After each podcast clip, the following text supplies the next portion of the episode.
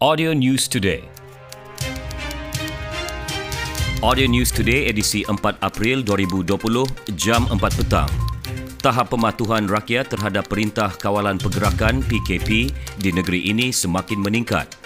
Setakat semalam, rekod pematuhan PKP polis menunjukkan ia berada pada tahap 96%.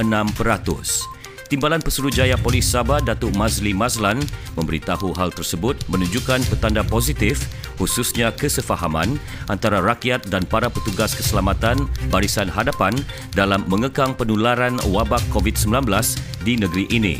Beliau ditemui media di Inanam. Terdahulu, beliau membuat pemantauan dan pemeriksaan di beberapa sekatan jalan raya sekitar Tuaran, Kota Kinabalu dan Penampang. Menurut Datu Mazli, setakat pelaksanaan PKP Fasa 2, kehadiran orang awam pada sebelah malam semakin berkurangan kecuali bagi mereka yang terlibat dengan perkhidmatan penting. Like us on fb.com slash audio news today. Audio News Today.